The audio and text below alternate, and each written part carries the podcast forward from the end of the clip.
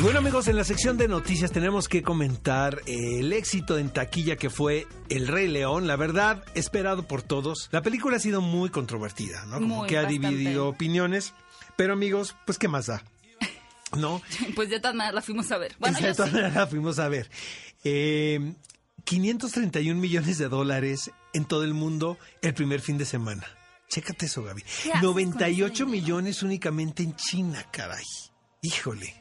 Bueno, pero también la noticia de esta semana es que oficialmente en Comic Con se define que Avengers Endgame es la película más taquillera de la historia por sobre Avatar. Pero chapuceramente, ¿no? Ya Así como de niño chiquito. Hiciste chapuza, pero la verdad... bueno, ¿por qué prefieres tú, Avengers o Avatar? Ah, no, Avengers. Yo también. Pero por si no recordaban, queridos cinéfilos que nos están escuchando, Avengers Endgame hizo un reestreno para poder poner sus películas nuevamente en salas de cine, vender nuevamente boletos y volverse de esa forma en la reina de la taquilla sobre Avatar. Entonces, en realidad, pues sí es la más taquillera, pero si lo comparamos como quién realmente tuvo una mayor venta de boletos inicial, o sea, ya de uno contra uno, Sin pues sigue ganando Avatar. Sí, oigan amigos, como sorpresa, fíjense que ahí en la Comic Con eh, James Cameron presentó el panel de Terminator y de hecho lo hizo vía satélite porque está rodando ahora una de las películas de Avatar, porque creo que se van a hacer bastantes. Como la número 20. Está Exacto. rodando. Entonces, este, hicieron el, el control remoto y la verdad, muy, estuvo increíble. Me tocó estar ahí en el, en el H Hall, el jueves fue eso, fue lo primero que vi. Y después Arrancando fue con eh, Conan O'Brien presenta a Tom Cruise y Tom Cruise presenta el tráiler de Top Gun Maverick. Que nadie esperaba me eso. encantó, la verdad. A mí no me encantó tanto, pero yo siento que no soy esa generación. Totalmente, totalmente. Qué aburrida Bueno, soy. yo Top Gun, la primera, yo no sé cuántas veces la vi, ¿eh? O sea, obscenamente.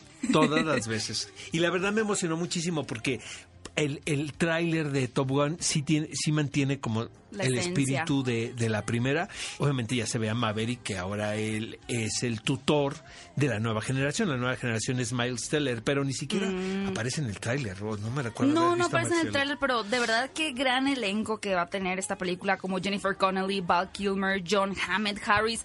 Esperemos bastante la secuela de Top Gun y Oscar te quiero comentar que hubo un tráiler que no se estrenó en Comic Con pero sí en redes sociales ¿Cuál? que tiene, mira, tiene 89 mil likes que es bastante, pero tiene 224 Hijo, ya mil dislikes. diciendo. ¿Cuál crees que es? Cats. Por supuesto. Sí, eso sí está raro, ¿no? Lo de Cats así de Te dio, te dio cáncer en los ojos. Pues no cáncer, pero sí como por dónde. ¿Sabes cuál fue uno de los problemas principales? El, esta actriz que es una, bueno, una bailarina en el- la Academia de Ballet de Londres, si no me equivoco, ella es eh, pues de tez oscura y le hicieron un whitewashing, ¿no? Es decir, que convirtieron a su Hijo, personaje pero en eso alguien fue un blanco. detalle entre varios, ¿no? Porque todos se ven muy raros. Pero eso es lo que más molestó. O sea, por decir, ¿por qué Taylor Swift, su piel se puede ver perfectamente abajo de todo ese CGI de gato, y a ella, que es una mujer de piel oscura, porque es blanca como la nieve? ¿Por Sí, qué, sí. ¿Por qué cambiaron el color? No, ¿y qué tal Yuri Dench y Ian McKellen, no? Haciendo estos ridiculazos. Hay que ver, hay que ver la película, ¿no? Para poder hablar de ella, pero... Te daría miedo que se te apareciera en la noche. tráiler, el tráiler no les ayudó en mucho, según yo, ¿no? El que estuvo muy bueno fue el de It capítulo 2. Este, ese es el mejor. Este tuve la oportunidad de verlo en un panel que fui, que presentó también Conan O'Brien junto Ajá. con todo el elenco, que de hecho déjenme decirles que muy pronto eh, les vamos a presentar las entrevistas en exclusiva con todo el elenco que pudimos tener gracias a Cinépolis, aquí en qué película ver, pero estuvo sensacional.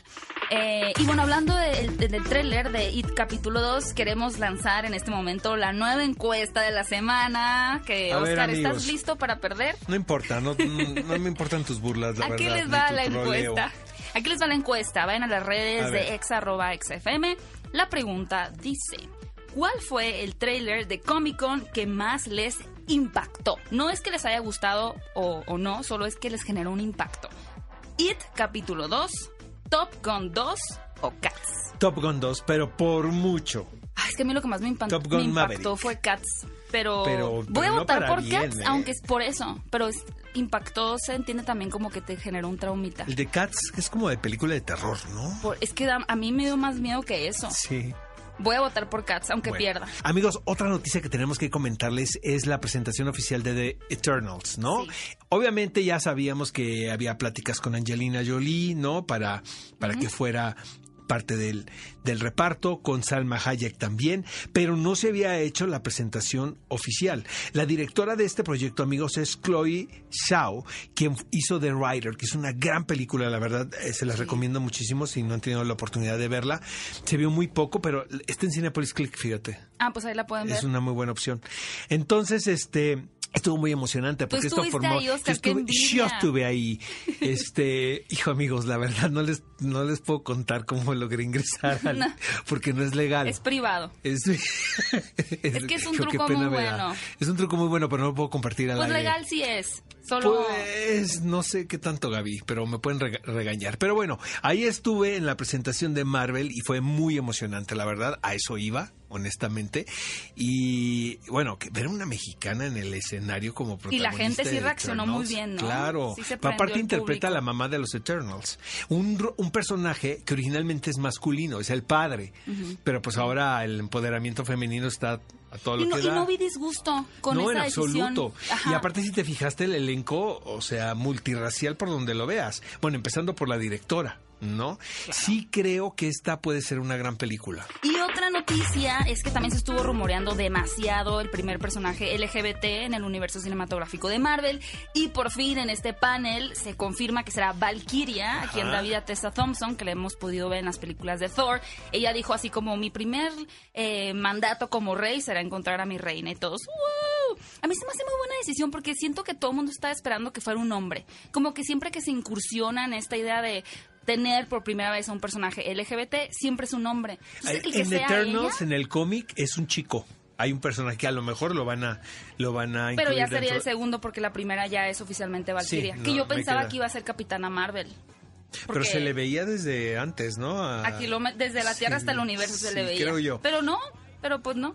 Oye, No Gaby, otra cosa que nos gustó mucho es la próxima película de Thor. Pensamos que ya, ya no iba a haber Uh, más. sí, y sobre sí. todo que Natalie Portman ya lleva un rol protagónico en esta película, sabiendo que terminó mal con Marvel en la primera. Pero las cosas cambiaron desde el momento que en la premier de Avengers aparece Sí, que tiene un misteriosamente. mini cameo ahí. Sí, bueno, tiene un mini cameo, pero en la premier aparece. O sea, fue a. Sí, ya, a- ya es como aquí estoy. Exactamente. Como limar ya asperezas. estaban como las pláticas, lo que vienen siendo las pláticas. Estamos ¿no? en pláticas. Estamos en pláticas. Amo, amo esta idea porque yo sé que muchos pues tal vez no son tan eh, fanáticos de los cómics y que la decisión pueda ser extraña de pero ¿por qué ahora Thor va a ser mujer? No, la verdad es que en los cómics es normal, el personaje de Jane Foster, a quien ella da vida, en un punto se convierte en, en Thor en versión femenina, así que qué mejor el hecho de que Natalie Portman, que, quien fue quien dio vida a Jane Foster desde la primera película, pues ya agarre el martillo y sea digna, ¿no? De, de este personaje. Y ya antes de terminar las noticias, ¿qué tal el último capítulo de Big Little Lies? No lo he visto, me da flojera. Polémico por donde lo veas. La verdad, a mí me gustó. Creo que terminó bastante bien. Eh, terminó como debía haber terminado. Vengan los unfollows, no me importa, ¿no? Pero qué pena porque ya no se van a poder reunir. O sea, creo que las agendas están imposibles.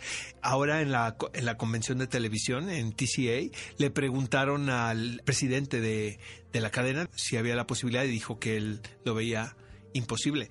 Vaya, no lo cerró totalmente, pero compaginar las agendas de, de esos elencos. Sí, de Meryl Streep con Nicole Y Kidman. vieron, con- eh, por ahí andaba circulando un video viral de cuando cortan la última escena de Nicole Kidman con Meryl Streep. Realmente muy emocionante. ¿Ah, sí? Que es la escena del juicio. Pues es que y no le la he sacan visto. los pasteles. ¿Cómo hubo noticias, caray, Es estos que días? es, es como para un programa de dos horas. Exactamente. Ya bueno, vamos a escuchar un poco de música y regresamos con más aquí en qué película ver un programa de Cinépolis por Exa FM 104.9.